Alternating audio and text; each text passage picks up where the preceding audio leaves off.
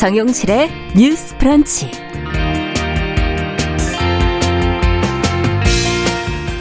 안녕하십니까 정용실입니다. 정부가 어제 내년도 경제 정책 방향을 발표를 했습니다. 부동산, 금융, 민생 경제와 관련한 여러 가지 정책을 담았는데요. 그 중에서도 다주택자를 대상으로 한 규제를 완화하겠다는 방침이 주목을 받고 있습니다. 그 방향성과 효과에 대한 의견은 지금 엇갈리고 있는데 어떤 정책들이 나왔는지 그 내용을 좀 자세히 들여다보겠습니다. 네, 우리나라는 사계절이 뚜렷하고 겨울이면 눈이 내리는 게 당연하게 여겨지는데요. 기후 위기가 해결되지 않고 이대로 지구 온도가 만약에 계속 상승을 한다면 우리나라에서도 눈을 보지 못하게 될 수도 있다는 예측들이 나오고 있습니다. 바깥으로 시야를 넓혀보면 이미 눈이 오지 않는 나라도 있고 눈이 또 너무 많이 와서 어려움을 겪는 곳도 생겨나고 있습니다. 이런 변화의 양상 그리고 눈과 기후 위기의 연관성 오늘 환경 코너에서 살펴보도록 하겠습니다. 자, 12월 22일 목요일 정용실의 뉴스 브런치 문을 엽니다.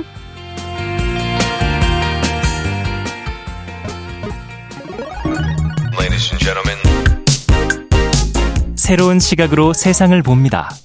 정용실의 뉴스 브런치 뉴스픽. 네, 정용실의 뉴스 브런치 항상 청취자 여러분들과 함께 프로그램 만들어가고 있습니다. 오늘도 유튜브 콩앱 라디오 열고 있습니다. 언제든지 의견 주시기 바랍니다. 자, 첫 코너 뉴스픽으로 열어보죠. 어, 신보라 국민의힘 전 의원 어서 오십시오. 네, 안녕하세요. 네, 조성실 정치하는 엄마들 전 대표 어서 오십시오. 네, 반갑습니다. 자, 앞서 제가 말씀드린 2023 경제 정책 방향 정부가 이제 발표를 했고요. 다양한 내용들이 지금 이 안에 들어 있어서 저희가 전체를 다 볼 수는 없을 것 같고 그 안에서 이제 부동산 관련 내용이 좀 주목을 받고 있으니까 이쪽으로 저희가 좀 집중해서 또 챙겨드릴 내용이 있는지 좀 살펴볼 내용이 있는지 좀 들여다봐야 될 것 같습니다. 먼저 신보라 의원께서 내용 좀 정리를 해주시죠. 네, 정부가 어제 발표한 것을 보면 내년 한국 경제가 1.6% 성장에 그치고 네. 소비자 물가 상승률은 또 3.5% 높은 수준 높고. 예 네. 예측이 됐기 때문에 경제 전반에 걸쳐 어려움이 클 것으로 내다봤고 네. 이것을 극복하기 위한 여러 정책들 중에서 저희가 오늘 주목할 것은 이제 부동산 정책입니다. 음. 이제 급락하는 부동산 시장을 연착륙하고자 기존 규제를 대폭 푸는 것이 핵심인데요. 네. 다주택자에 대해서는 세제 대출 족쇄를 풀고 예. 임대 사업자를 지원해서 부동산 시장의 경색을 풀겠다는 음. 내용입니다. 규제 지역 내 3주택 이상자나 법인의 취득세율을 기존 12%에서 네. 6%로 내리고요. 네. 다주택자가 규제 지역에서 주택을 새로 취득할 때 취득세율을 현재 절반 수준으로 음. 깎아주겠다는 겁니다. 음. 규제 지역에서 2주택자에 대한 취득세 8% 중과는 아예 폐지를 하고요. 네. 주택 가액에 따라서 1에서 3%의 일반 세율로만 세금을 내면 됩니다. 음. 비규제 지역에서도 3주택자의 취득세율은 8%에서 4%로 내리고요. 네. 내년 5월 9일까지 예정된 양도세 중과 배제 조치는 1년간 연장 시행키로 결정을 또 했습니다. 네. 이와 함께 규제 지역 내 다주택자의 주택 담보 대출도 음. LTV 30%까지 허용을 하고요. 네. 어, 이러한 정책들은 다주택자에 대한 징벌적 세금 중과를 폐지하고 음. 대출 금지 대출 금지 규제도 풀어서 얼어붙은 부동산 시장 수요를 되살리겠다는 목적이라고 볼 수 있습니다. 네. 또한 이제 다주택자뿐만 아니라 부동산 시장 수요를 살리는 또 다른 부동산 정책들도 있는데 우선 단기 거래에 매기는 양도세율은 2020년 이전 수준으로 되돌리고요. 2020년 이전, 이전 수준으로. 네. 그러니까 사실상 이제 문재인 정부 이전 수준으로 회복을 다시 하겠다는 네. 의미고요. 1년 이상 보유한 주택에 대해서는 양도세 중과 자체가 아예 폐지가 됩니다. 1년만 보유하면 네. 네. 1년 미만 보유한 주택을 양도시에는 세율이 70에서 45%로 내려가고요. 예. 분양권 역시 1년 이상 보유한 경우에는 중과 대상에서 제외하고 음. 1년 미만 보유 양도시에는 45%의 세금만 매기기로 하였습니다. 네. 또 1주택자에 대해서는 공시가격을 낮추고 공정시장 가액 비율을 현행 45%보다 더 내려서 재산 재산세 부담을 낮추기로 했습니다. 음. 자, 내용이 굉장히 많은데 어쨌든 그 전반적인 게 경제가 내년에 어려울 것이다. 그에 따라서 좀 규제를 풀겠다. 네. 지금 그런 내용으로 지금 들리고요. 자, 이 어, 전반적으로 어떻게 평가하시는지 먼저 조 대표님께 좀 여쭤볼까요? 네, 전 세계적으로 음. 경제가 굉장히 내년도 상반기 특히 어려울 것으로 전망되는 거는 공공연한 사실이고요. 예. 근데 이제 다만 그 대책에 있, 어서 음. 이번에 가장 주목을 받고 있는 거는 부동산 시장과 관련된 대책인데 네. 이 어려운 시기에 그동안 사실은 지금의 여당이 계속해서 주장해왔던 음. 부동산의 시장주의적인 정책을 이제 회귀하는 데 중점을 둔 게 아니냐는 음. 생각이 듭니다. 네. 물론 명분상 명분상으로는 음. 지금 현재 이제 부동산 및 건설업체 업 관련된 산업에서 네. 뭐 예를 들면 줄도산의 위기라든지 이런 음. 것들을 이야기하고는 있지만 음. 지금 말씀하신 대로 분양권 같은 경우에 1년 이상인 경우에는 아예 양도세나 이런 것들을 다 폐지하고 주택 입주권도 1년 이상이었을 때는 폐지하는 안으로 지금 네. 도입을 하겠다는 거거든요. 네. 그리고 그 이외에 이외에 이제 다주택자들의 대출 규제를 어, 음. 어, 대폭 완화하겠다. 음. 그리고 취득세 같은 경우에도 이제 조정 지역 2주택 포함해서 3주택을 가지고 있으면 기존에는 8%를 부과를 했고 그렇죠. 4주택 이상이나 법인 같은 경우에 네. 12 12%를 부과했습니다. 음. 그런데 완전 반절로 줄여서 이제 4% 6% 수준으로 음. 낮추겠다는 거예요. 네, 취득세도. 네. 음.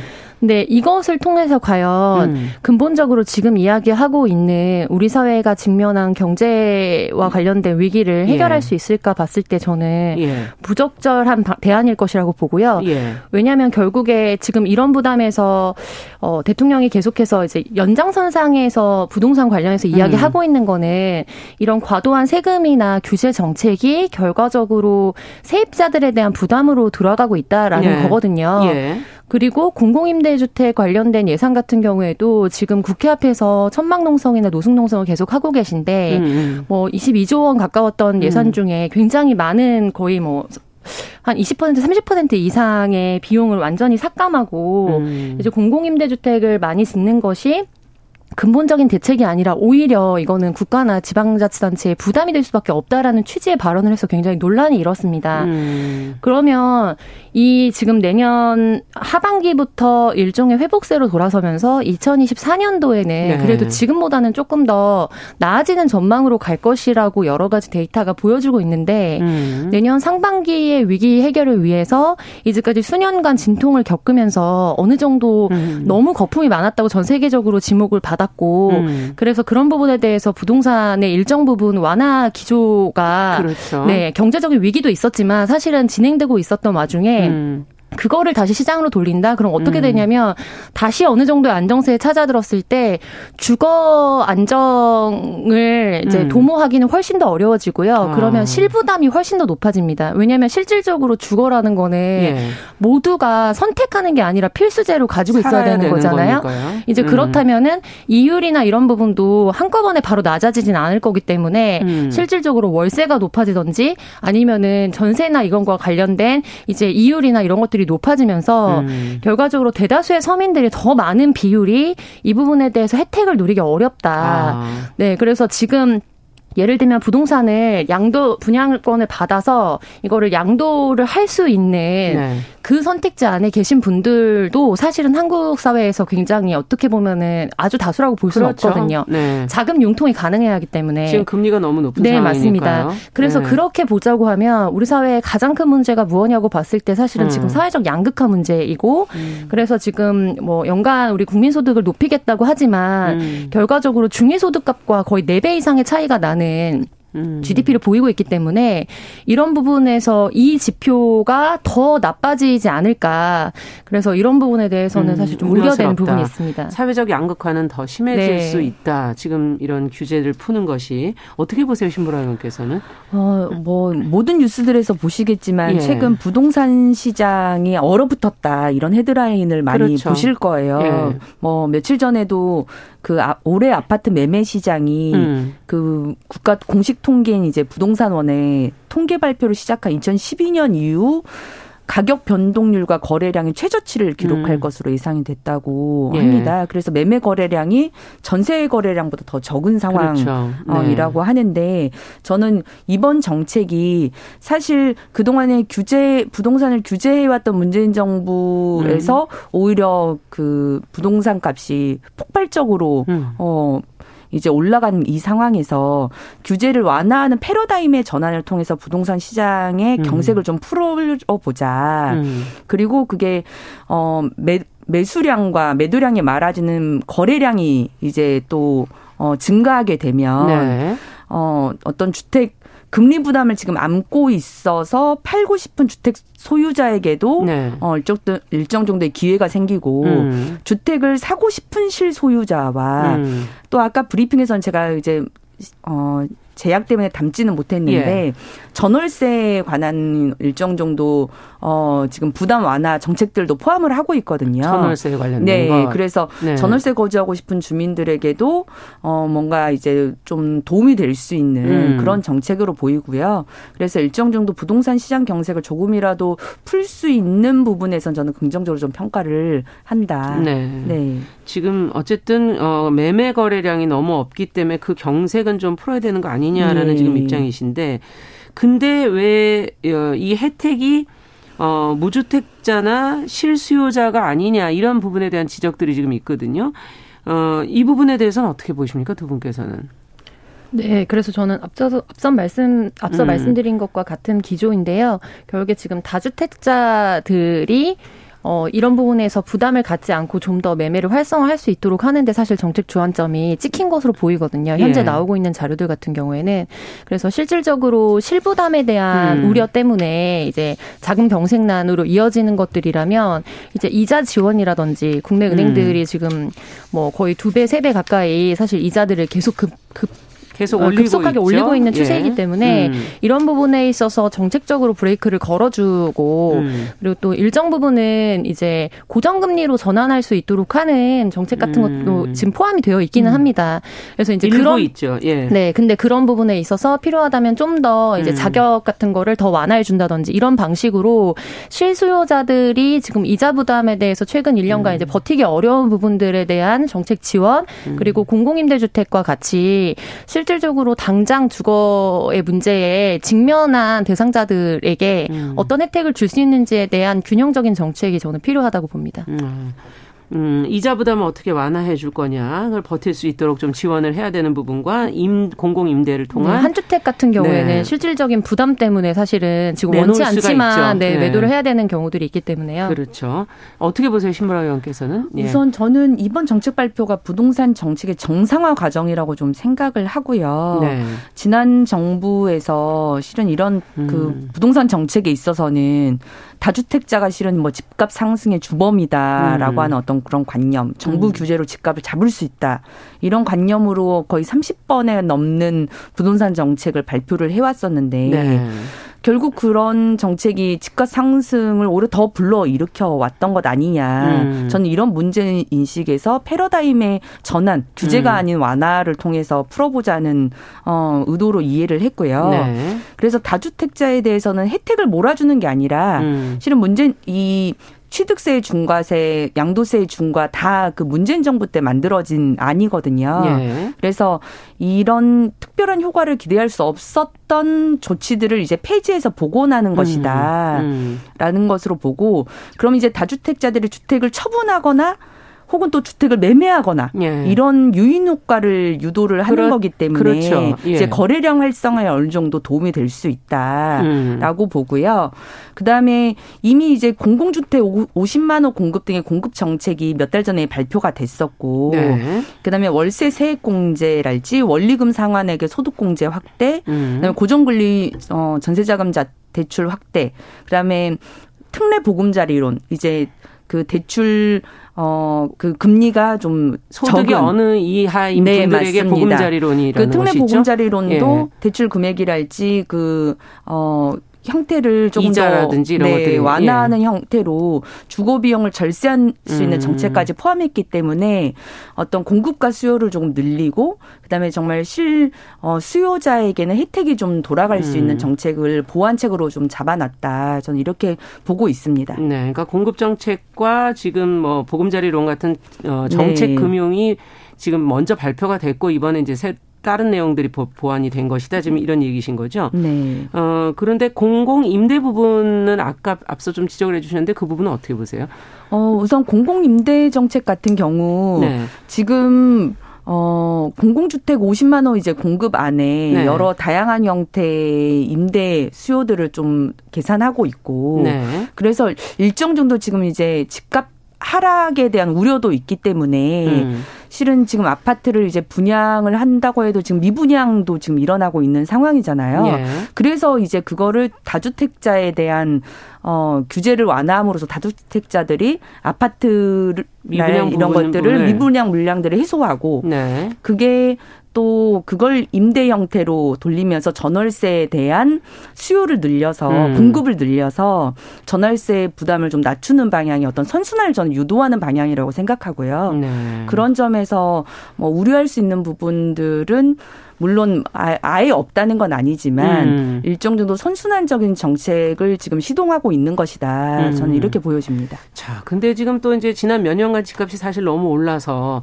좀 정상화된다는 것 자체가 조금 더 떨어져야 되는 거 아니냐라고 지적하시는 분들이 계셔서 벌써 집값 하락을 걱정할 때냐 뭐 이렇게 얘기하시는 분들도 있고 자칫 너무나 어 규제를 완화하는 것이 투기를 다시 일으키지는 음. 않겠는가 하는 우려들도 있는데 이 부분에 대해서는 두 분은 어떻게 보십니까? 네, 저는 정말 그렇게 보고요. 지금 많은 우려하시는 분들과 같은 입장에 서 있고 지금 신보라원님께서 이게 선순환을 유도하는 정책이 될 것이라고 말씀하셨는데 저는 네. 이제 그 논리 자체 이제 음. 신보라 의원님이 말씀하신 것 포함해서 음. 지금 그 입장에 서 계신 논리 자체가 사실상 좀 어불성설이라고 보는 게요. 음. 물론 문재인 정권의 집값이 이제 관련된 정책들이 이제 핀셋 정책이 먹히지 않았다라고 네. 하면서 굉장히 비판을 받았고 음. 일정 부분 사실인 부분도 있지만 결과적으로 거슬러 올라가면 음. 저인구와 관련된 대책으로 신혼부부들이 이제 집을 살 수 있도록 하겠다 하면서 이제 신혼부부 뭐 전세자금 대출이라든지 예. 매, 매매를 위한 지원이라든지 이런 거를 본격적으로 또 했던 때는 올라가 보시면은 이명박 박근혜 정권 때에도 DTI나 LTV 이런 것들 많이 규제 완화를 하면서 음. 이제 그러면 누구든 돈을 빌려서라도 음. 자기 집을 마련할 수 있도록 하겠다. 음. 그 기조 속에서도 굉장히 집값이 많이 올랐습니다. 근데 그 음. 당시에 또 이게 여러 부분에서 시장에서 먹힐 수 있었던 거는 경제 정책이라는 거는 국내의 정책이 효과를 먹는 것도 있지만 전 세계적으로 이윤이 어떻게 돼? 그래서 음. 전 세계적인 경제 난과 이제 기조를 같이 하기 음. 때문에 그런 부분에서 사실 우리가 역사를 돌아보면 많은 사람들이 빚을 많이 내서 스스로 집을 살 수 있게 해준다고 해서 음. 결과적으로 그 많은 사람의 우리 사회의 서민들이나든지 아니면은 중위소득 미만의 분들이 이제 그 안으로 있겠는가. 들어올 수 있는 가능성은 사실상 거의 없었고요. 음. 그리고 실질 실질적으로 우리처럼 이렇게 땅이 작고 인구가 많은 음. 나라 같은 경우에는 이제 다른 나라들보다도 훨씬 더 이 토지에 대한 공개념 정말 이 저는 훨씬 더 음. 중요하다고 봅니다. 이거는 음. 누가 예를 들면은 자선업자는 아니잖아요 다주택자들이 네. 예. 그렇기 때문에 분명히 어 주택을 여러 개 산다는 것은 그것을 통해서 이제 시장 정책 하에서 이윤을 보겠다는 목표를 가지고 사는 것이고 네. 그 산다는 행위 자체가 뭔가 어떤 뭐 징벌적인 그 대상이 될 수는 없지만 음. 그것이 불러일으키는 사회적인 효과나 부작용 같은 경우에는 거기에 대해서 사회로 선순환할 수 있는 구조를 만들어 주는 것이 정부의 역할이라고 저는 보고요 네. 이제 그런 부분에서 보자. 보자면 사실은 지금 경제 위기에 대한 대책 자체를 다주택자에게 그러면 지금 물량이 돌지 않는 부분을 해소하도록 하고 나중에 여기 다주택자가 소유한 주택에 전세나 월세를 선택해서 살고 싶은 사람들한테 추가로 지원을 해주겠다라는 정책이 음. 결과적으로 저는 지금 명목상으로 내놓는 것처럼 효과를 보기도 어려울 뿐더러 실질적으로 음. 너무나 좀 편향된 정책일 수밖에 없다라는 점에 대해서 우려하고 음. 있습니다. 어떻게 보십니까? 어, 우선 팩트적으로는 음. 보자면 실은 노무현 정부 때 16% 가까이 올랐던 부동산이 예, MB 정부 때는 오히려 하락을 했었죠. 그때 당시에 음. 집값은 상승하지 않았고요. 평균 2점 몇 프로 정도가 이제 하락을 했었습니다. 네. 그리고 그런 그거는 이제 공급 정책 이제 신도시를 많이 개발을 하면서 음. 공급이 많이 확대되면서 사실상 음. 하락을 했다고 보는 것이 음. 맞고요. 저는 이제 지금 현재 부동산 시장 상황에서 네. 가장 이제 걱정이 되는 건 너무 오른 것도 문제지만 지금 이제 좀 하락세에 들었지만 그 네. 낙폭이 엄청 큰 것도 문제다. 음, 음 그게 급히 오른 만큼 또 급히 떨어지는 걸 예, 수도 있지 왜냐하면 그게 지금 당장 네. 금리는 인상되어 있고 그게 아. 가계부채에 미치는 영향이 실은 부동산이 가계부채 연동이 많이 되어 있는 맞습니다. 상황이잖아요. 네. 그래서 그 영향도 굉장히 큰 준다는 점에서 음. 이번 정책은 실은 그 경착륙 그러니까 부동산 시장에 갑자기 확 어, 하락하는 그 경착력 예방을 하는 것과 가계부채 위험을 함께 관리하는 두 가지 목표가 좀 있다는 점에 좀 주목을 해야 될 것 같고요. 음. 전문가들도 당장의 이 정책이 어, 완, 규제가 완화되면 시장이 완전히 바로 뭐 네. 정상화된다. 그렇게 보기는 어렵지만 일부 이제 급매물이랄지 음. 뭐 연착륙에는 일정도 도움이 될 것으로 평가를 하고 있더라 있더라고요. 네. 그래서 특히나 내년 자체가 워낙 경제적으로 위험하고 어려운 상황이다 보니까 그런 부분에서 조금 일정 정도 풀어주는 음. 효과를 기대할 수 있을 것이다. 이렇게 전망을 자, 하고 있습니다. 근데 지금 이 정책들이 결국은 법 개정도 따라가야 되는 거 아닌가 하는 지금 생각이 들고 그러면 결국 국회가 이제 그 카드를 갖고 있는 건데 키를 어, 이미 통과 가능성이 높은 부분도 부분적으로 있는 것 같긴 한데요. 어, 조금 더 통과시켜야 하는 부분과 논의가 필요한 부분으로 또 시간을 끌게 되는 그런 정, 어, 정책들도 있지 않을까 하는 생각이 들거든요. 두 분께서는 어떻게 전망하십니까? 끝으로 한 말씀씩 네, 해주신다면. 우선 저는 지금 이번 부동산 정책이 좀 주목을 받고 있지만 전체적으로 경제 정책 방향에 대해서 좀 예. 발표를 한 거거든요. 음.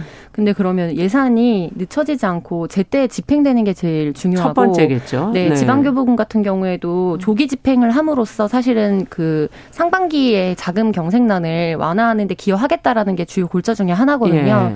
근데 지금 국회 상황상 상황상 이제 지금 차일필 어떤 상황이 될지 좀 어려운 음. 상황이기 때문에 예. 이 부분에 있어서 법적인 어떤 개선도 분명히 필요하지만 음. 우선 당장 이미 넘긴 예산 기한 관련된 문제를 해결하는 것이 가장 시급해 보입니다. 음. 어떻게 해야 될까요? 이 부분은 우선 지금 취득세율 인하는 지방세법 개정 사항이라서 예. 이거는 국회를 반드시 통과해야 되는데 예. 실은 이제 취득세 중과 정책이 문재인 정부 때 만들어진 거라서 그렇죠. 이거를 이제 완화하는 안을 통과하기가 좀 어렵지 음. 않을까 하는 게 있어요. 네. 왜냐하면 그렇게 되면 민주당의 입장에서는 문재인 정부의 부산 정책 예. 실패를 인정하는 셈이 될수 네. 있기 때문에 다만 이제 양도세 관련한 부분은 그 시행령 개정 사항을 1년간 연장을 할 수 있고 예. 내년 7월에 이제 전체적인 측면에서 세법 개정이랄지 세제 개편안을 네. 정부가 네. 논의를 한다니까 그 부분에 대해서는 좀 지켜봐야 될 것 같습니다. 네, 아직은 조금 확실치는 않다 네. 하는 얘기를 해주셨어요. 자, 그러면 두 번째 뉴스로 좀 가보도록 하겠습니다. 어, 정부가 지금 이와 더불어서 지금 발표한 내용인데 석가탄신일 크리스마스 대체 공휴일 적용을 추진하겠다는 것도 같이 발표가 됐거든요. 자, 이거는 어떤 이유에서 나온 얘기인지를 먼저 지금까지 나온 보도를 좀 정리해 주시겠어요, 조 대표님? 네. 이제 올해 들어서 우리가 대체 공휴일과 관련해서 휴일에 주말에 이제 공휴일이 끼게 되면 네. 2개월 2일로 넘겨서 공휴일을 이제 지키도록 했는데요. 그렇죠. 거기에 크리스마스와 석가탄신일은 관련 시행령단에서 제외가 음. 되어 있었습니다. 아. 그런데 이제 정부에서 어, 여당 일부 의원들의 또 의견을 받아서 내년도부터는 네. 크리스마스와 석가탄신일이 대체 공휴일에 확대 적 적용될 수 있도록 하는 음. 방안을 추진한다고 밝혔고 그것과 관련한 이제 이유로 얘기한 것은 내수 진작 국민 휴식권 확대 그리고 종교계 요청들을 종합적으로 고려했다라고 음. 말하고 있습니다. 다만 이제 기존의 이 공휴일에 관한 법률을 통과시킬 때 네. 성탄절과 석가탄신일은 제외하자. 왜냐하면은 예를 들면 최저임금이라든지 이런 부분들이 또 많이 올랐고 그런 경제적인 부담 음. 그래서 이런 현장에서의 요청들을 고려해서 제외하자는 것이 국민의힘의 입장이었기 때문에 그 부분에 음. 대해서 입장을 너무 급선 선회했다라는 비판도 받고 있습니다. 아 그렇군요. 자 어떻게 보시는지 간단하게 심으라 의원 얘기만 듣고 저희 입으로 가볼까요? 네, 음. 어쨌든 그, 어, 이제 공유를 확대하는 부분들에 대해서 뭐 1년 정도 이렇게 음. 지켜봤더니 내수 진작에 긍정적인 영향을 미친다는 것이 좀 확인이 됐고 음. 그런 측면에서 어, 좀 공유율을 확대, 대체 공유율을 확대하는 거 하자. 긍정적으로 보시는 거군요. 네. 그래서 일정 정도 긍정적으로 평가를 합니다. 네. 자, 뉴스 브런치 11시 30분부터 일부 지역에서 해당 지역 방송 보내드리고요. 저희는 잠시 후에 뉴스픽 계속 이어가겠습니다.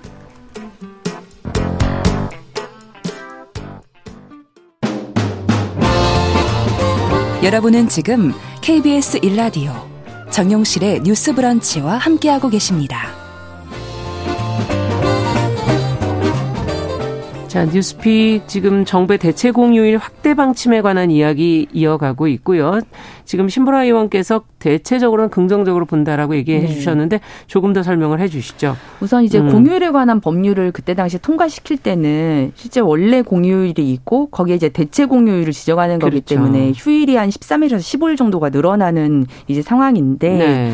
어 그거를 이제 성탄절이나 어그 석가탄신일까지 다 확대를 음. 하게 됐을 때 그 영향력에 대한 평가가 좀 필요하기 때문에 어. 일정 정도 제한적으로 풀었다고 보고요. 네. 1년 정도 이제 그걸 평가를 해보니 분명 내수 진작이나 이런 경제 여건에 일정 정도 부합하는 방향으로 가고 음. 있다라고 봤기 때문에 이게 경제적 여건이나 기업의 음. 어떤 수긍 음. 어 이런 측면에서 일정 정도 긍정적인 영향이 있기 때문에 확대해도 된다 음. 이렇게 본 것으로 보이고요. 네. 그래서 어 지금 대체율을 늘리는 건 휴식권 음. 측면에서도 저도 어 바람직하다라고 네. 생각을 하는데 다만 우리가 이제 대체 공휴일의 명함에 대해서는 잘 평가를 다시 해보고 들여다보고 대안을 좀 마련할 필요가 있다. 음. 제가 이 말씀 드리는 이유는 네. 결국 이제 임금이 낮거나 정규직이 아닌 비정규직이거나 예. 어, 5인 미만 사업장일 경우에는 사실 음. 빨간 날이어도 쉬지 못한 사람들이 많다는 거예요.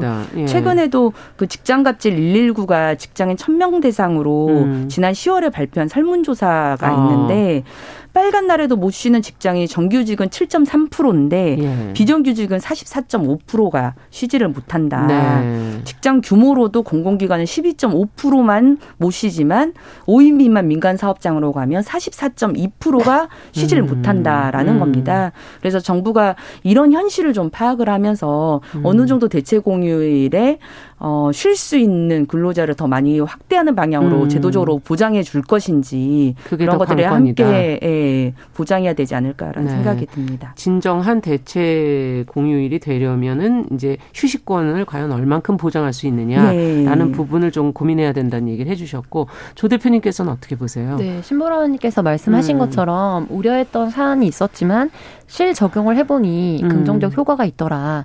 그렇다면 추가로 적용하는 음. 것을 제한한다 라고 입장을 음. 바꾸는 것도 그런 취지에서라면 저는 정치권에서 충분히 그런 논의할 수 유연한 있다. 어, 입장들이 음. 필요하다고 보고요.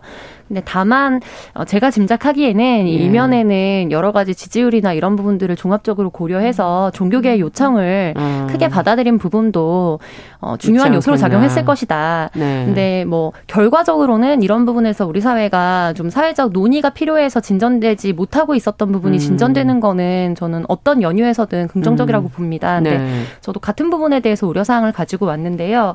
우리가 이제 전체 사업장 수로 치면 한 60% 이상이 이제 5인 미만 사업장에 해당을 하고 그렇죠. 이제 노동 인구 수로 치자면 임금 노동자의 한 20% 이상이 5인 미만 사업장에 근무를 음. 하고 계신 걸로 파악이 되거든요. 네. 그런데 이제 정의당이나 아니면은 뭐 민주당 같은 경우에는 계속해서 5인 미만 사업장에 대한 여러 가지 뭐 연차, 부당해고, 구제 신청 그렇죠. 등등에 대한 전면적인 이제 어 도입을 음. 이제 재검, 재검토를 하자라고 주장을 해왔고 국민의힘 같은 경우에는 이미자 의원님께서 관련된 사안들을 계속해서 좀 논의해야 음. 한다라고 역설해 오신 것으로 알고 있습니다. 네. 그래서 이런 부분에서 우리가 앞서 말씀드린 자산의 양극화도 문제지만 음. 또 노동 현장이나 아니면은 그 생활 일생활 균형 측면에서도 양극화가 굉장히 극대화되고 있는 추세거든요. 그렇죠. 네. 그래서 이런 부분에 대해서 우리가 그러면 어떻게 함께 함께 삶의 질을 높일 것인가에 대해서 좀 음. 주안점을 둬야 한다고 보고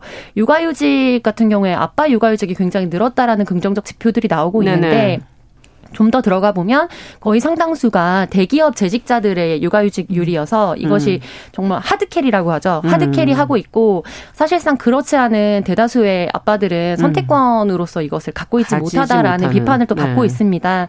그래서 이런 부분에서 휴식권이라는 것이 음. 모두에게 가능한 선택지가 되었으면 하는 아. 부분입니다. 자, 노동과 휴식이라는 이 권한, 뭐 노동권, 휴식 휴식권 어떻게 보십니까? 이런 부분을 좀 어떻게 보면 애매하기도 하고. 예. 어, 뭐 최근에 이제 노동시장 개편에 대해서 그게 노동시간 늘리기 아니냐. 예. 그러니까 휴식권과 지금 휴식권을 보장하자는 개념을 배치되는 것 아니냐 이런 주장을 하시는 분들도 계시는데 네. 저는 이번 노동시장 개편은 어떤 그 일할 때는 제대로 일하고 쉴 때는 제대로 쉬자는 그런 개념에서 노동시장의 유연화를 얘기하는 것이라고 보고요. 그러니까 근로시간에 자신의 선택과 집중의 기회를 더 부여하자는 음. 차원이지 주 52시간제 골자를 변경하는 것은 아닙니다. 음. 그리고 이제 대체 휴일은 대체 휴일을 보장함으로써 휴식권을 더 넓히자는 개념이기 때문에 음. 저는 이 개념이 충돌하는 것이 아니고 상호 보완적이라고 보고 있습니다. 네, 어떻게 보세요?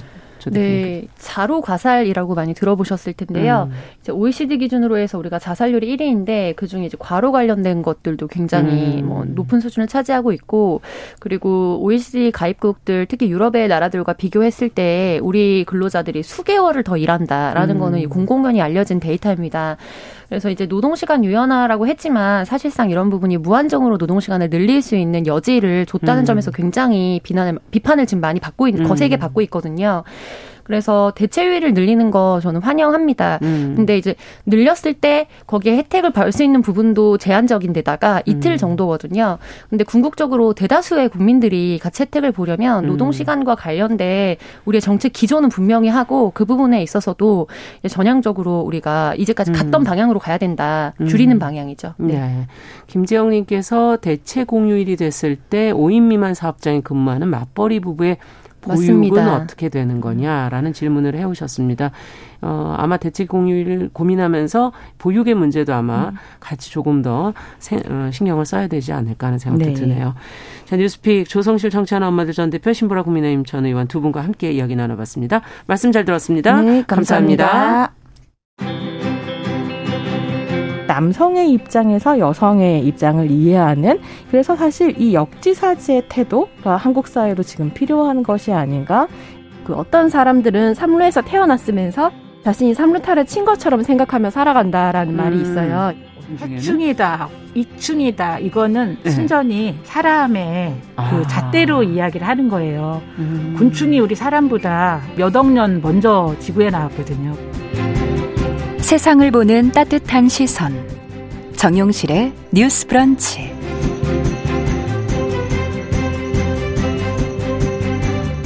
네, 뉴스 브런치 듣고 계신 지금 시각 11시 38분 향해 가고 있습니다. 필환경 시대를 맞아서 저희가 기후변화와 직결된 환경 이슈들 살펴보고 있습니다.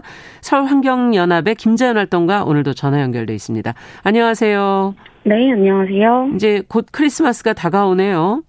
그렇죠? 오늘은 뭐 화이트 크리스마스를 기대하는 분들에게 전하고 싶은 내용이시라면서요. 네, 하얀 눈이 내리는 예쁜 크리스마스 저도 포함해서 이제 많은 분들이 기다리고 계실 텐데요. 오늘은 그 눈에 관한 이야기를 좀 들려드릴까 합니다. 네. 네, 지금처럼 지구의 온도가 계속 올라가면 우리나라는 이제 겨울이 없는 나라가 될 수 있습니다. 그렇다면 화이트 크리스마스는 영영 보지 못하게 될 텐데요. 지금 세계 곳곳에서는 눈이 오지 않아서 혹은 눈이 너무 많이 와서 문제인 상황들이 벌어지고 있는데 이번에도 역시 이유는 기후 위기입니다. 네, 일본에 눈 폭설이 내려서 막 어, 사람들이 갇히고 이런 얘기도 저희가 지금 보도를 통해 보고 있고 우리도 지금 남부 지방에서는 폭설이 내려서 뭐 학생이 뭐 길을 잃기도 하고 어 실종됐다는 뭐어 얘기도 있었지 않았습니까? 네. 먼저 그러면 눈이 어디는 안 오고 어디는 많이 오는지 좀 하나 살펴볼까요, 좀? 네. 먼저 유럽의 지붕인 알프스 산맥을 떠올려 보시면 당연히 흰 눈이 두껍게 쌓여 있는 모습이 떠오르실 텐데요. 네. 이번 겨울에 알프스에는 기후이기 때문에 눈 대신 비가 내렸다고 합니다. 아. 네. 이 지역은 평균 기온이 0.3도씩 상승하고 있는데 이거는 지구 평균보다 두 배가 빠른 속도고요. 네. 네. 이제 또 빙하가 무서운 속도로 녹아내리고 있습니다. 만년설의 얼음은 200cm나 얇아졌다고 합니다. 아. 네. 이렇게 세계 곳곳의 만년설들을 포 함해서 지구 빙하의 3분의 1은 앞으로 30년 내 무조건 사라질 것으로 예측되고 있는데 빙하가 빠르게 녹으면 수백만 명의 사람들이 물 부족과 홍수와 같은 기후 재난의 위험에 직면하게 되고요. 음. 만년설이라는 단어가 사실 만년 동안 녹지 않는 눈이라는 맞아요, 뜻이죠. 맞아요. 네. 예. 근데 그 긴 시간 동안 녹지 않던 눈이 인류 때문에 빠르게 녹고 있습니다. 아, 결국은 우리 인간이 만년설을 사라지게 하고 있다니까 마음이 참 불편한데 음. 다른 곳들은 그러면 또 어떤가요? 몽골입니다. 몽골은 기온이 영하 갑, 갑자기 영하 30도에서 40도로 떨어지면서 이례적인 폭설이 내렸고요. 음. 1m가 넘게 눈이 쌓여가지고 이제 생계수단인 가축 동물들 수십만 마리가 죽었다고 합니다. 와. 네, 몽골어로 조드라고 하는 단어가 있는데 재앙이라는 뜻을 가진 말입니다. 네. 특히 심각한 가축 폐사를 유발하는 기상이변을 지칭하는 단어로 쓰이고 있는데요. 예. 네, 2010년 즈음에 조드는 몽골 전체 가축의 가축의 17%인 800만 마리의 목숨을 앗아갔다고 합니다. 음. 네, 이 조드는 한파나 폭설뿐 아니라 사막화를 일으키기도 해서 1990년대 국토의 40% 이상 사막지대가 2020년 2020년 30년 만에 77%로 늘었다고 합니다. 음. 참 몽골도 지금 힘들겠네요. 네. 어, 유목민들은 어떻게 보면은 이산화탄소를 그렇게 많이 배출할까? 뭐 이런 생각도 들기도 하는데 그렇죠. 기후 위기의 원인이 이산화탄소를 많이 발생시키는 사람들보다 어떻게 보면 덜 발생시키는 사람들이 더 피해를 입는 건가? 이런 생각이 들기도 하고요. 네, 맞습니다. 그러한 또 다른 사례로는 인도네시아 자바섬에 내린 검은색 눈입니다. 검은색 눈? 네, 석탄 발전소에서 나온 제가 눈처럼 많이 휘날려서 마치 검은 눈이 하늘에서 쏟아지는 현상처럼 보였다고 하는데요. 아. 네, 6천 명 정도의 정, 정도의 주민이 살고 있는 작은 바닷가 마을인데 8개나 되는 석탄 발전소가 가동되고 있고 어. 음, 근데 한국의 투자로 석탄 발전소 2개가 추가로 더 지어지고 있다고 합니다. 어. 네, 만년설이 높고 폭설에 가축들이 죽는 이런 기후위기의 상황에서 탈석탄은 아시겠지만 최우선의 과제인데요. 한국은 석탄발전소 건설에 투자를 하고 있습니다. 아주 퇴보하고 있죠. 음. 이것은 저희가 한번 보도를 해, 해드린 적이 있었던 것 같은데요. 아, 네. 네. 어쨌든 난데없이 눈이 내려야 될 곳에 비가 내리거나 또 갑자기 너무나 많은 양의 폭설이 내리거나 또 심지어 검은색 눈까지 내렸다니까 참 씁쓸하네요.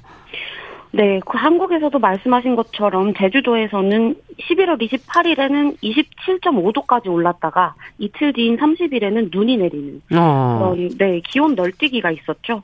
이것도 기후 위기의 신호 중 하나입니다. 예. 여, 여러분들도 화이트 크리스마스를 많이 기대하실 텐데 그 마음 속에도 녹고 있는 만년설이라든지 몽골의 폭설 피해, 인도네시아의 검은 눈을 함께 떠올려 주시면 좋을 것 같습니다. 음. 눈이 이제 설렘과 낭만의 의미로만 남아 있을 수 있도록 기후 위기 대응 함께 관심 갖고 동참해 주시면 너무 좋겠습니다. 네. 비도 너무 많이 내리고 안 오면 안 오고 지금 눈도 그렇고 참 여러 가지 환경 어, 기후 위기라는 것을 다시 한번 느낄 수밖에 없네요. 환경하자 서울 환경 연합의 김재현 활동가와 함께 이야기 나눠봤습니다. 말씀 잘 들었습니다. 감사합니다. 감사합니다.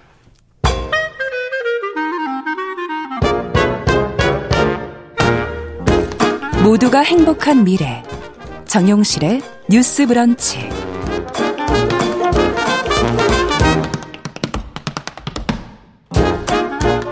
네, 정용실의 뉴스 브런치 듣고 계신 지금 시각 11시 43분입니다. 서점 편집자의 세심한 안목으로 고른 좋은 책 같이 읽어보는 시간이죠. 동네 책방. 오늘은 책방 사춘기 유지연 대표 자리해 주셨어요. 어서 오세요. 네, 안녕하세요. 어떤 책을 들고 오셨나요? 네, 오늘은 심조원 작가의 우렁이 각시는 당신이 아는 그런 이야기가 아니다라는 책인데요. 네. 이 굉장히 강렬하게 각인되고 호기심을 이끄는 제목의 책이죠. 우렁각시 옛날에 저희가 뭐 동화로 봤던 그거 말씀하시는 건가요? 맞아요. 그 예. 예상 예상하셨듯이 이 책은 이제 우리 우리가 오랫동안 들어오고 읽어왔던 그 옛 이야기를 다루고 음. 있는데요. 이 현대적 시각으로 보면 옛 이야기가 가진 좀 차별적인 부분이나 이 현대적 감수성과 맞지 않는 부분들이 무엇일지 조금 더 좀 들여다보는 책이고요. 아. 어, 이옛 이야기를 전하는 이가 사실은 절반 정도는 여성이었을 텐데 예. 어, 그들의 흔적을 어떻게 찾을 수 있을까 이제 저자가 고민하던 중에 어, 자신의 또래 여성들이 옛 이야기를 읽고 토론하는 팥죽 할머니라는 모임을 만나면서 이 책의 음. 이야기까지 이어지게 된 거라고 말하고 있고요. 네. 어, 이렇게 대표적이라고 하는 그 옛 이야기들도 살펴보면은 이 근대화 이후에 남성들에 의해서 그 글로 기록되면서 그 여성의 생각이나 감정, 욕망이 의도대로 조금 편집되어 왔다는 것이에요. 음. 이런 점들을 좀 지적을 하면서 어, 삭제되었던 부분들을 이렇게 여성의 입장에서 좀 복원하고 풀어내는 그런 이야기들이 다뤄져 음. 있어요. 음. 네, 그러니까 이야기가 좀 변화되는군요. 우리가 알고 있던 것에서. 어, 그거보다 새롭게 발견하는 지점을 발견하는. 조금 살펴보자는 시기였어요. 아, 그렇군요. 네. 모임 이름이 팥죽 할머니. 네. 옛날에 뭐 동화에 나오는 맞아요. 팥죽 할머니와 호랑이라는 그렇죠, 맞아요, 있어요. 맞아요. 네. 네. 어, 옛 이야기는 사실은 2부에서 2부로 전해오는 음. 구전 문학이다 이렇게 알고 있는데 그러다 보니까 판본이 뭐 어느 판본 음. 어느 판본 얘기가 좀 다르잖아요. 네 맞아요. 그래서 이제 그런 어려움이 있으셨을 것 같다는 생각이 들더라고요. 네. 그리고 아까 말씀드렸듯이 어떤 의도에 의해서 편집되는 경우가 있으면 아. 당연히 판본이 여러 개가 존재할 수밖에 없는 부분이 있는데 네. 어, 이 책에서 참고하는 자료들은 주로 이제 한국학중앙연구원에서 제공하는 한국 아. 구비문학 대계라는 것인데요. 아, 어, 이런 이, 게 있군요. 네, 이게 검색해서 서비스를 누구나 들을 수 있다고 말씀을 해주시더라고요. 음. 어, 이러, 이 서비스가 무엇이냐면, 이제 1979년부터 최근까지 이 할머니나 노인들의 목소리로 이 옛 이야기를 녹음을 해가지고 조금 생생하게 이야기를 들려주는 아. 그런 서비스예요. 아, 이런 게 있었어요? 어, 네, 그렇더라고요. 한국 구비문학 대계 한국학중앙연구원에서 제공하는 거예요? 네. 네. 이 책에 보면 그 사이트도 소개가 되어 있어가지고 아. 거기를 검색해서 들어가시면은 이 녹음본들을 들어보실 수 있을 것 같고 네. 그래서 이제 그 이것을 바탕으로 이 책을 이제 다루다가 보니까 음. 책 중간 중간에 삽입된 이야기들에 보면은 어, 2018년 뭐 충남 계룡시 도종렬의 이야기 2015년 경남 창녕군의 우화자의 이야기 이런 식으로 음. 그 출처가 명시되어 있고 음. 어 입으로 전해진 말맛이 그대로 들어가서 이렇게 각 지역마다의 사투리가 섞여 있기도 하고 아. 어, 어떻게 보면 이렇게 책처럼 잘 정돈된 이야기는 아니지만 이렇게 오랜 시간을 거쳐서 이렇게 할머니나 엄마로 이어져 온 여성들의 목소리로 듣는 마치 예전에 이 구전 문학을 듣는 것 같은 그런 기분이 들겠네요. 네, 그럴 수 있을 것 같아요. 아. 물론 이제 사투리도 섞여 있고 이렇게 여러 가지 언어가 다뤄지고 있다 보니 예. 좀 이렇게 듣는 게 또 쉽지는 않다는 말씀도 하셨는데 그렇군요. 네, 재미있게 접할 수 있는 것 같고 네. 또이 책에 22편의 옛 이야기가 다뤄지고 있어요. 그렇게 많아요? 네. 제목에 들어간 이렇게 어. 우렁이 각시부터 우리가 뭐 잘 알고 있는 선녀와 나무꾼, 음. 콩쥐팥쥐, 예. 네, 방귀쟁이 며느리, 어. 또 아까 말씀하셨던 팥죽 할머니와 호랑이처럼 이렇게 많이 들어왔던 익숙한 이야기도 있고 어. 저는 좀 낯선 이야기들도 있었는데 어떤 게 낯선 거였나요? 어, 꽁지 닭발 주둥이 닭발 새 약간 이런 제목은 전 처음 들어봤었고 저도 처음 듣는데요. 저 이름 일단 이해를 못했는 꽁지 닭발, 닭발. 주둥이 닭발 새 네. 그리고 네. 아버지의 세 가지 유산 뭐 이렇게 조금 낯선 작품들이 왠지 외국 있었어요. 작품 같은데 그렇죠. 근데 이제 우리나라 옛 이야기더라고요. 어, 이야기예요? 그래서 이런 이야기들이 다양하게 다뤄지고 있어서 좀 음. 새롭기도 하고 재미있게 읽을 수 있었던 것 같아요. 네. 아 이야기가 여기 보니까는 어 어, 해석한 것과 그 원전이 되는 이야기를 이렇게 다 네. 써놓았군요. 맞아요. 그 해석의 음. 방식을 한번 안내하고 목차에서 그렇죠. 보면은 네, 그 이야기 그리고 원전이 되는 이야기를 써놓고 있고 네, 네, 어 이야기가 모르는 게 굉장히 많네요. 그쵸. 우리가 22편 중에서 네. 거의 한 반 정도는 저도 너무 새로웠어요. 아기 장수 이야기 이런 것도 처음 들어보고 손 음. 없는 음. 색시 모르겠고 네. 둔갑한 쥐 복타로 간 총각. 오, 네, 그것도 예, 이것도 처음 들어보는 네. 것 같고. 어, 어쨌든 이 표지의 제목 디자인도 사실은 좀 의미심장한 것 같아요. 네. 우렁이 각시는 당신이 아는 그런 얘기가 아니다. 근데 우렁이 각시에는 마치 그 수정 표시하듯이 네. 쭉 줄을 거놨어요. 맞아요. 음. 그래서 혹시 아나운서님은 우렁이 각시 이야기의 그 결말을 어떻게 기억하고 있으세요? 아, 기억이, 기억이 안 나요.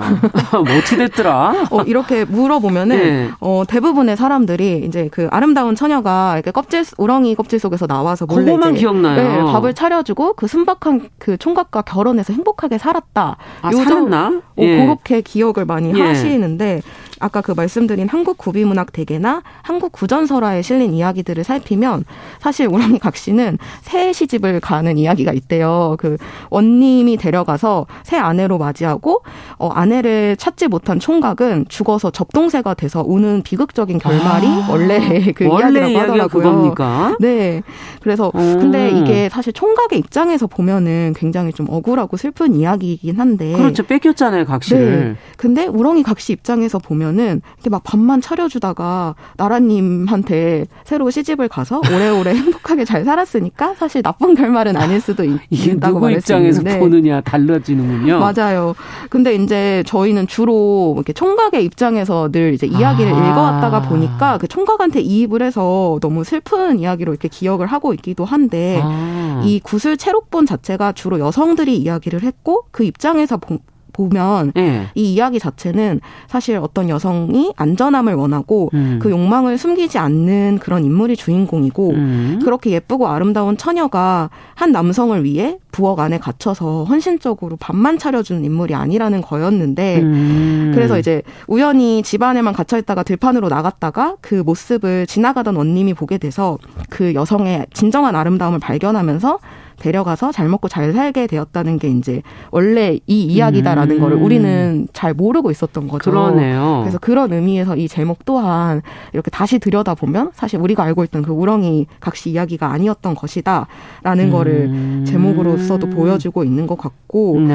어, 이렇게 가부장제 굴레에 갇혀서 이렇게 대접받지 못했던 자신을 위로하는 그런 얘기인 이야기. 줄 알았는데 네. 네. 그런 것들이 이제 문학으로 작용했을 것이라다라는 게 이제 음. 이 책의 중요한 중요한 관점인데 우리가 그동안 이제 조금 어 다른 목적으로 음. 이옛 이야기를 쓰다 보니 운 좋게 묘령의 처녀가 몰래 집에 다녀가면서 밥을 차려준다는 어떤 남성들의 판타지만을 위한 그런 기획된 밥을 좀 먹고 싶을 때 이런 상상을 해보는 거군요. 아 근데 굉장히 멋진 아, 상상이잖아요. 그러네요. 그렇긴 하네요. 예. 그래서 그런 기획물로 바뀌었던 게 아닐까 그렇게 쓰였던 아. 게 아닐까 이런 지점을 조금 다르게 한번 봐보자라는 어, 그런 이야기가 담겨져 있는 거예요. 그러네. 네. 어떤 사람을 주인공으로 놓느냐에 따라서도 정말 달라질 것 같고 네. 어떤 시선으로 보는 여성의 시선이냐 남성의 시선이냐 맞아요. 참 재밌는 얘기가 많을 것 같은데 이 속에요 그러면? 어 아까 저희가 목차를 살짝 살폈는데 네, 그, 그, 중에서 이제 제가 조금 다르게 봤던 음. 얘기, 그러니까 처음 봤던 얘기가 있었는데 그게 내복에 산다라는 옛 네. 이야기였어요. 이게 제도 궁금하네 내복에 뭘 어떻게 산다는 건지.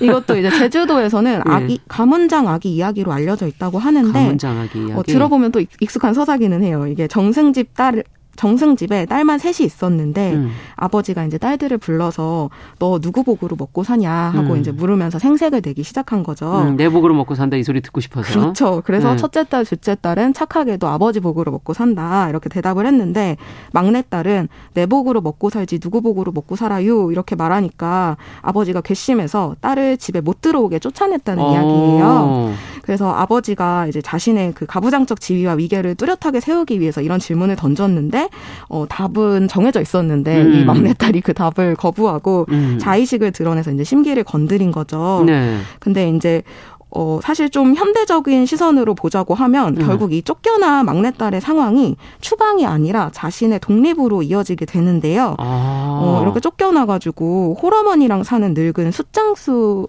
총각이랑 네. 이제 결혼을 하게 되어요. 네. 근데 이 총각이 아버지와는 다르게 좀 딸을 귀하게 대접하기도 했고 어. 좀 가부장적인 규제를 가진 사람이 아니어서 막내딸의 이야기를 잘 들어주고 조금 음. 지지해주는 편이었어요. 그러다 보니까 막내딸이 이렇게 숯가마를 유심히 보다가 그 음. 숯가마를 부시고 그 박혀있던 안에 박혀있던 돌에 물을 부었더니 그 숯이 금덩이가 되었다. 그래서 집안을 일으키게 되었다라는 이야. 이야기로 이어지게 되는데 네. 이 심조원 작가는 이 이야기를 어떻게 읽어내냐면 음. 어, 내 복을 만드는 건 신분도 나이도 성별도 아니고 어, 사실 가부장의 권력 또한 그자가 훌륭해서 가진 것이 아닌 것이다. 음. 그리고 돌을 금으로 이렇게 만든 복 같은 경우도 어 다른 것보다는 공감하고 지지하고 따뜻한 관계에서 지을 수 있었던 것이 아닐까라고 음. 이제 살펴보고 있고 사실 이 이야기가 이제 여기까지만 하면 여기 끝이 아니에요? 네. 좋을 텐데 아쉽게도 나중에 부와 명예를 다 잃은 아버지가 떠돌다가 막내딸을 찾아옵니다. 오. 그래서 막내딸은 결국에는 그 어린 시절의 원망을 지운 채 아버지와 이제 화해를 하게 되는데 심지어 아버지를 씻겨주는 장면이 있대요. 오. 그래서 그렇게 잘 모셨다는 이야기로 끝나고 있는데 어 사실 이 아버지가 스스로 씻지 않는다는 게 여러 체록본에 이렇게 등장하고 있다는 것을 보면은 이 화해의 의식 속에서도 결국 가해자인 아버지는 자신의 잘못을 좀 인정하지 않고 아. 사과하지 않는다는 약간 씁쓸한 이야기로 결말이 나기도 한다는 점을 얘기를 해주고 있더라고요. 그렇군요. 네. 갑자기 이 이분 그 내복에 산다는 막내따님을 보니까 왠지 뭐 옛날에도 무슨 공주님이 음. 바보 온다를 이렇게 만들고 이런 맞아요. 것처럼 뭔가 여성이 굉장히 주체적인 게 우리 이야기 속에 사실 좀 있었구나 하는 생각도 좀 드네요. 맞아요. 기회를 주면 예. 어떤 삶을 바꾸는 어떤 기, 어, 그런 주체적인, 주체적인 주인공의 모습도 사실은 좀 있었다는 생각이 들어요. 네. 갑작스레. 네. 근데 이게 어, 당시에는 어떤 삶의 하나의 기록으로 이제 만들어진 것이 문학인데 옛 것이라는 이유로 그동안 음. 너무 좀 관심 없었나? 네. 이런 생각이 새삼 드네요. 네, 맞아요. 음. 그래서 이 옛 이야기가 사실 계속해서 살아나는 이야기인 거잖아요. 음. 그런 의미에서 가치가 있고 문학으로서 이제 앞, 앞으로의 새로운 이야기 속에서도 어떤 인물이 만들어질지 음. 그 중요한 단서와 자료가 될 거라는 생각이 들더라고요. 네. 뭐 팥죽 할머니와 호랑이는 사실 힘을 합쳐서 뭐 절구랑 뭐 이런 친구들이랑 연대를 해가지고 그렇죠. 그 강력한 호랑이라는 권력자를 물리치는 이야기고 아. 또 방귀쟁이 며느리는 방귀만 끼는 며느리로 저희가 기억하고 있지만 어, 사실은 시아버지가 이렇게 좌우하는 그 영역 안에서 그 시아버지의 냄새를 뚫고 자신의 소리를 내고 냄새 피우기를 포기하지 않은 아. 그런 인물이고 또 밥 많이 먹는 색시라는 이야기도 네. 좀 자신의 욕망을 포기하지 않는 주체적인 인물로 그려지고 있고 많이 먹으면 어때요 좀 그래서 이제 그런 네. 지점에서 네. 옛 이야기를 다시 본다면 알고 있는 이야기지만 여전히 훨씬 더 재미 있는 요소나 아. 좀 다시 이야기해 볼 만한 거리가 많은 문학이라는 생각이 들어서 이 책이 좀 흥미롭게 그 연결다리가 되어줄 수 있지 않을까 하는 아. 생각이 듭니다. 정말 해석을 또 어떻게 해주느냐에 따라 좀 더 색다른 재미가 느껴지는 것 같다 그런 생각도 들기도 네, 하네요. 맞아요. 예. 9689번님께서 오늘 눈도 내리고 날씨도 꿀꿀한데 이런 재미난 얘기 들으니까 옛날 외할머니 생각도 나고 좋다. 이 책이 그런 과거를 한번 추억해 보시면서 또 현재를 다시 들여다볼 수 있는 그런 책이 아닐까 하는 생각이 드네요. 네. 심조원 작가의 우렁이 각시는 당신이 아는 그런 이야기가 아니다. 아, 같이 읽어봤습니다. 책방 사춘기 유지연 대표와 함께했습니다. 말씀 잘 들었습니다. 네, 감사합니다. 감사합니다. 정용실의 뉴스 브런치 목요일 순서도 같이 인사드립니다. 저는 내일 오전 11시 5분에 다시 뵙겠습니다. 안녕히 계십시오.